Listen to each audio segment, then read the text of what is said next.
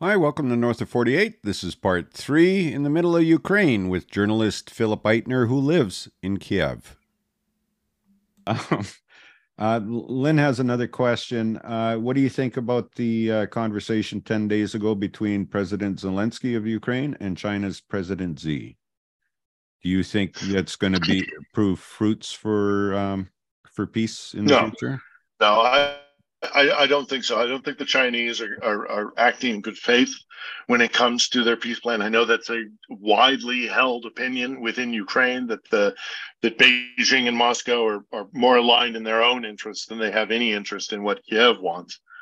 Um, and I mean, if you look at the plan that was put forward by Xi, it, it, the, one of the biggest points of it is maintain territorial sovereignty. Well, according to Russia, there were free and fair uh, referendums in four provinces within Ukraine. Now, does that mean that that is territorial integrity? Because if you talk to Moscow, then all four of those oblasts, those provinces, are now legitimately part of Russia. So is that part of territorial integrity? Right. I think Kiev would would disagree. Uh, so, um, Xi's talk with Zelensky was good. Uh, it was was uh, was received here in Ukraine positively, in the sense that China is acknowledging Kiev's um, uh, sovereignty and uh, is consulting with Kiev and, and trying to work with Kiev. Um, but the and there's a place for China's, uh, you know, Chinese investment in a mm-hmm. free, uh, free and legitimate sovereign Ukraine. Uh, absolutely, 100% the the criticism that I hear all the time in Ukraine is that we don't think that the Chinese are actually they don't care about what we want. They care about what what they want in terms of like Taiwan and you know how this war is affecting their imperial aspirations. And because Beijing and Moscow are, you know, at least on the face of it, um, aligned. So um, everybody takes Xi's involvement here, Chinese involvement here, um, with with a lot of skepticism. Okay, no, I I appreciate that. Uh, uh, you saying that. The um so hard. I mean, sadly, everybody wants peace. But I have also I take this opportunity to say, everybody wants peace. Ukrainians more so than anybody. We get we got attacked last night. We were, you know, air raid sirens ever since the Kremlin attack. We have had air raid sirens you know, and it's exhausting. It's absolutely exhausting. And the Ukrainian people, more than anybody else, want peace. They're hmm. not aggressors. They're not, you know, this is not, they want this war to end. But if you don't end this war properly, knowing their own history and knowing how Russia has treated Ukraine for centuries, they know that if they do not achieve victory, real honest victory on the battlefield, the, the Russians will just come back. Okay. And so, that as much as they desire peace and hate this war, my God, we hate this war. Everybody in this country hates this war, I but it can't can't end um, with a question mark. It has to be definitive. True. Uh, Harsh, uh, who's from India, has uh, what happens if Republicans come into office? Any changes in war dynamics? Well, okay, so we're talking about 2024. Yeah. Um, I don't think one. I don't. I, I I think that a lot can happen between now and the U.S. elections. Um, and, and secondly, I don't. I I don't know as the America is so behind um, supporting Ukraine that to um, to alter the the uh, U.S. support for Ukraine would would not it can't just be turned on a dime. And I also think that uh, most Republicans actually, despite the more vocal and and kind of um, outrageous element uh, within mm. the mm-hmm. Republican Party, although the Republican Party has been well. Well, McCar- of, McCarthy was asked by yeah, a McCarthy reporter. recently, right? Right. Yeah, McCarthy uh, recently. Look, also, say if the West, if the West withdraws its support from Ukraine, for whatever reason, the Ukrainians will not stop fighting. So, what that will mean is that the West will have to change its political stance, will have to change its support. And if they do, they will have to bear witness to, in essence, a genocide. because that's the only way Russia is going to control Ukraine Mhm. is by a level of a level of of killing and suppression and brutality that we haven't seen since the Second World War. And will the West, having supported Ukraine, withdrawn support from Ukraine, then just sit by and watch the Russians have massive pogroms and you know just killing on a scale that we haven't seen in a long, long time because that's the only way they're going to to uh, suppress and control Ukraine. And I would argue that the West, um, you know, would not, you know, if we saw that every day on television, the Russians slaughtering Ukrainians because that's what they're going to have to do. Um, will they remain as you know reluctant to support Ukraine if they now withdraw their support? So I don't I don't see that in the cards, but you know the Repo- there is an element in the U.S. Republican Party that's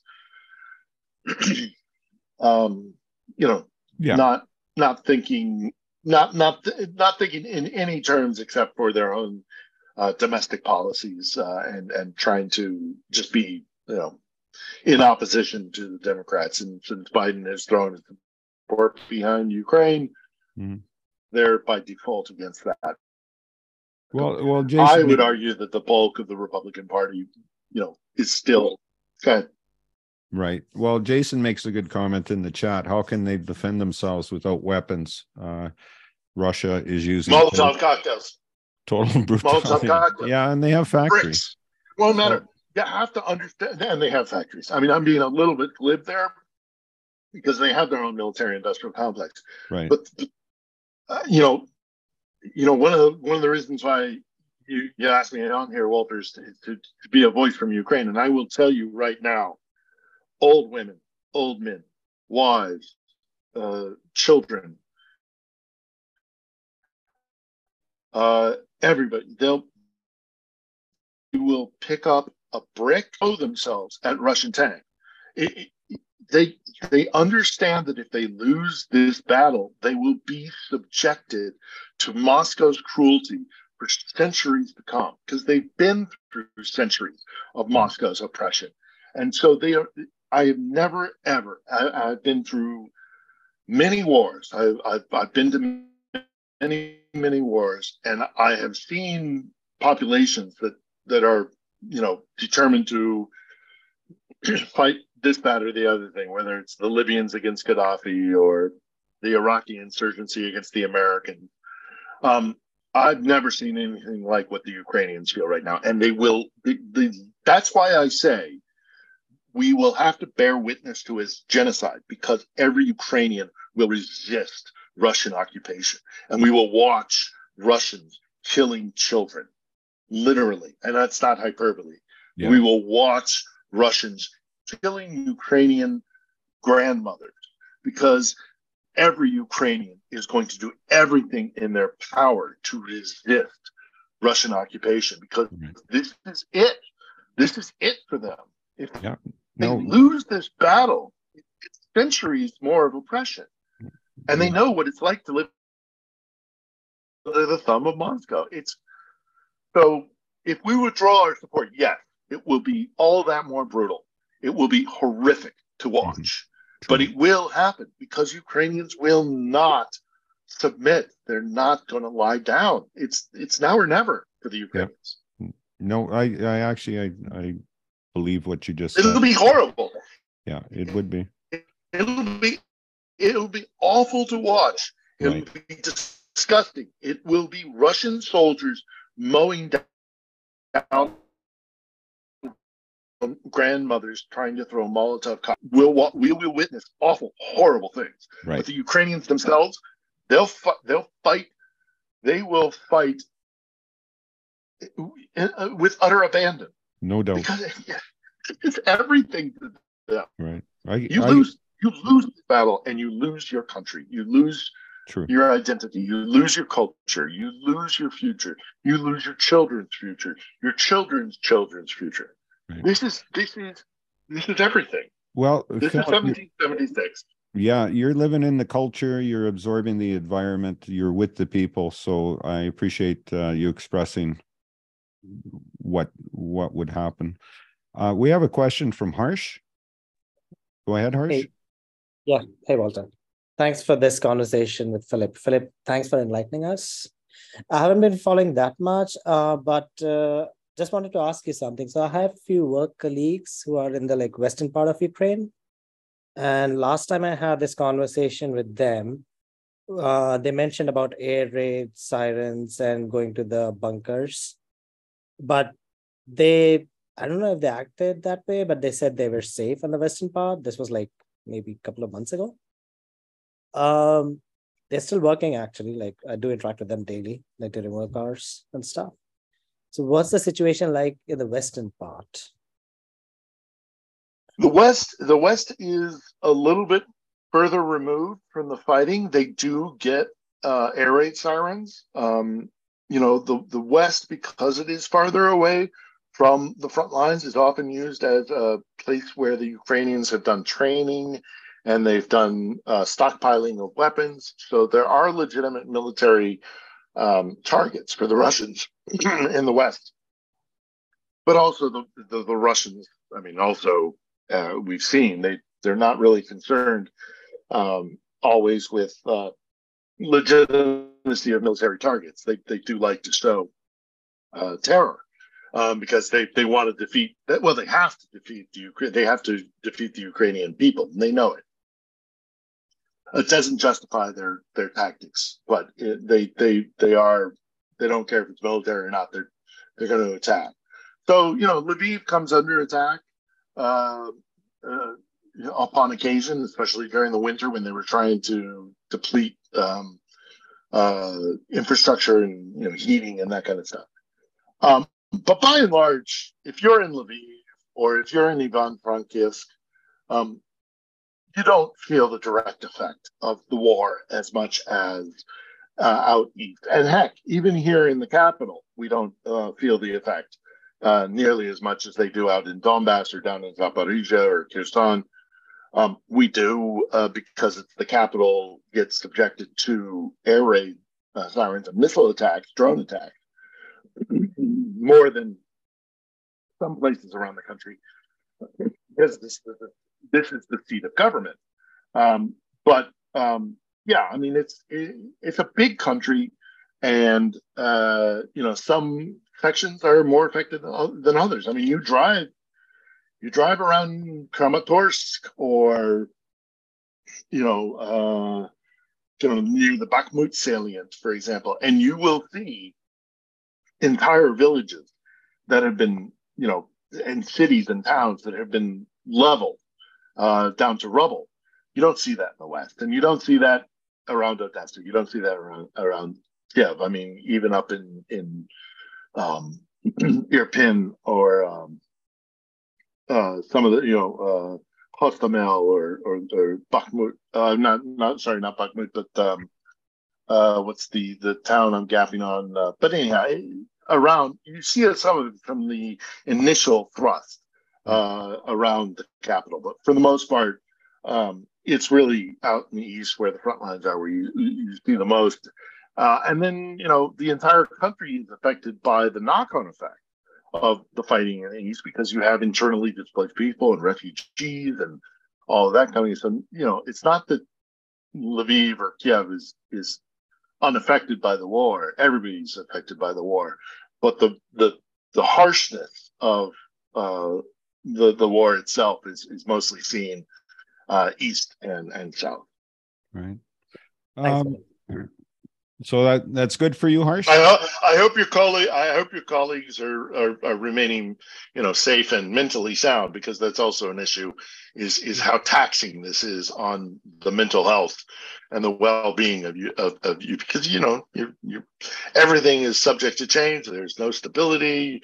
Everybody's affected by by it themselves, if not by mm-hmm. you know friends and loved ones.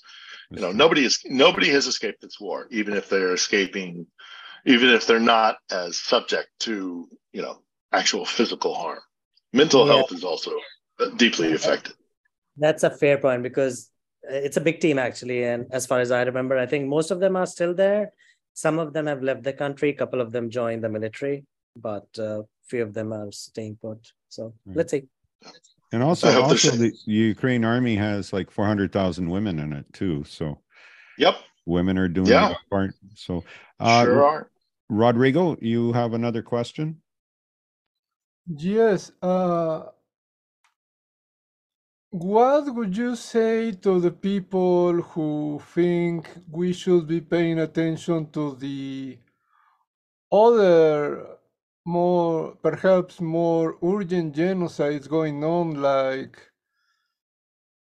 Sudan or Ethiopia where the West uh, carefully refuses to even acknowledge that something's going on there. Yeah, I've heard that argument. I've heard that argument. Uh, and I'm not gonna. I'm not. I'm not. I mean, we should absolutely be paying attention to every uh, conflict around the globe and trying to to to negotiate peace and uh, you know diminish. Uh, as somebody who spent uh, you know the better part of three decades going to wars, um, war is a terrible thing, and um, and it should be and it should be you know avoided as at best we possibly can in every in every place in every measure in every way. Why do i think ukraine deserves more attention is the fact that this the, the ramifications of what happens here is not intern solely internal within ukraine is solely not regional. This is global. Um, and and and it will it will change because you know, there's there's the argument that if you allow Russia to annex territory by force of arms, you are changing a uh, a, a, a, you know a a, uh, a, a world order uh, that was established post Second World War that has been you know you, don't take you don't annex by by force of arms. Well, you know, Vietnam, Iraq, Afghanistan, any any number of conflicts that can be brought up that you know call into question that yeah well but america didn't try to make iraq the 51st state i know it's it's kind of you know we can get into a really deep philosophical geopolitical argument about you know well yeah but then it's just corporations that are now taking over and it's not nation states well okay fine and and true legitimate all of those arguments are at play here. But what what for me, when you ask why pay so much attention to Ukraine, because this ends centuries of conflict on the European continent. The question of who controls the stretch of territory between empires from the Baltic Sea to the Adriatic to the Black. This is a triangle of power, which is which is where empires historically have maneuvered to try and control base most importantly because of Russia, but also no doubt because of the Austro-Hungarian Empire, um, uh, the the the you know the German uh, imperial aspirations uh, and the Ottoman Turk aspirations. All of those things have combined into creating this very uh, um, contentious uh, area, stretch of land, and it, this is the last stretch. This is it this mm-hmm. is the last stretch of land between the Adriatic and the Black Sea. I mean, if you look at, you know, okay, yes, you could argue that the First World War was was conducted because of uh, uh, alliances that were then drawn into power, but ultimately, what what sparked it was Serbian national identity in a post Austro-Hungarian world, right?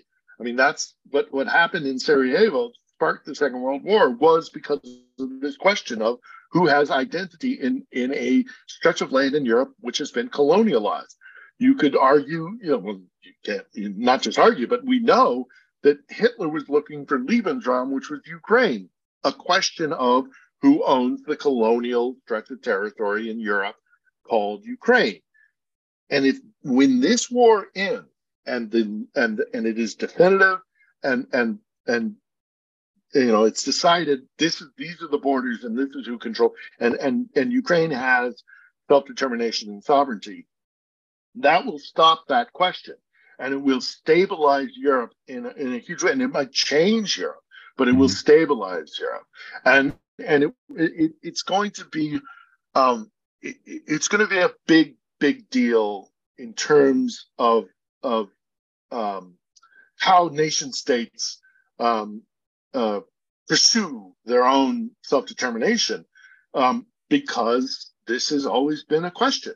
Ukraine has always been a question, and once this question is answered, as part of that, you know, Baltic, Adriatic, Black Sea question, um, this this will the hope is, and I firmly believe, stop um, uh, the this question and destabilizing right. Europe. So, um, Jason, you know, um, Philip, I hope you, that answers. Yeah, Philip, are you sure you're a journalist and not a history teacher? Um, it's, it's very good. Um, so we got to kind of wrap this up. Well, but, we well, else. but Walter, Walter, we can't talk about Ukraine without talking about history because That's this is living history. This is the 100%. culmination centuries of history, and and and it's and in answer to the to the previous question, why do I think Ukraine is so important to pay attention to? Is because as the culmination of history, this answers an, an open wound in a post imperial Europe that will draw a close to imperial aspirations right. and bring about stability. And so that's why I, I, I, you cannot talk about what's happening here without understanding Ukraine's history and, and putting it within a historical context. Right. And, we're, and, witness, we're witnessing history right now. We are witnessing. Well, well, we're we're witnessing uh, history that has been a long time coming, and it's amazing. Well, we're wit- to me. I'm, wit- I'm, honored to be here. Well, uh, you're doing Ukraine uh, justice, my friend. I'll, I'll say that.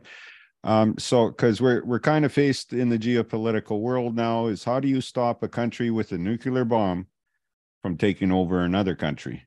And and that's mm-hmm. that's what the world faces. And you know, it could uh, be Russia, could be Ukraine, could be China. Uh, I mean, North Korea is supposed to have one now. Um, so I, I I agree with what you're saying. Um, do you know? Uh, so Jason has a question out of the chat. If you knew a Jimmy Hill, he he was a teacher and he was an American killed in Ukraine. Um, oh, I yes, I I know of him. I didn't know him, but yes, yeah, I know the name. Uh, you know, so that, there's been a, quite a few Americans that have died here. Right. Sadly. So I lost a I lost a friend here. I lost a journalist friend here. You know? Oh my. And, and that shows you how this world has affected other people around the world too, as well, right? Mm. It's a global country. So um, I don't think there are any more uh, questions. I have like lots, but we've spent two hours with you, Philip, and I so much appreciate it. I think it's been about two hours, sure.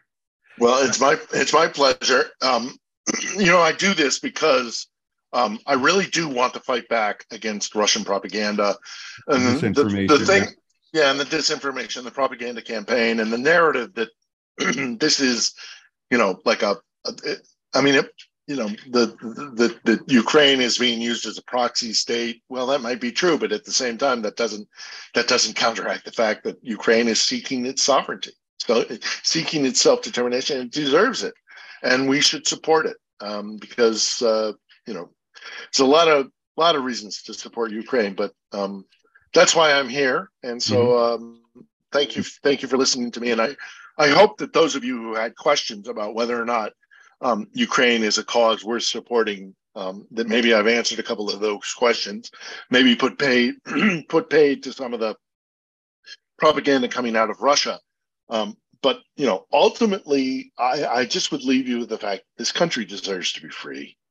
It deserves to be its own country. It deserves to have self determination. Deserves to live in a very different way than than Moscow would have it uh, live. And um, we really, we really should support it um, because it's it's the right thing to do, and it's better for the planet.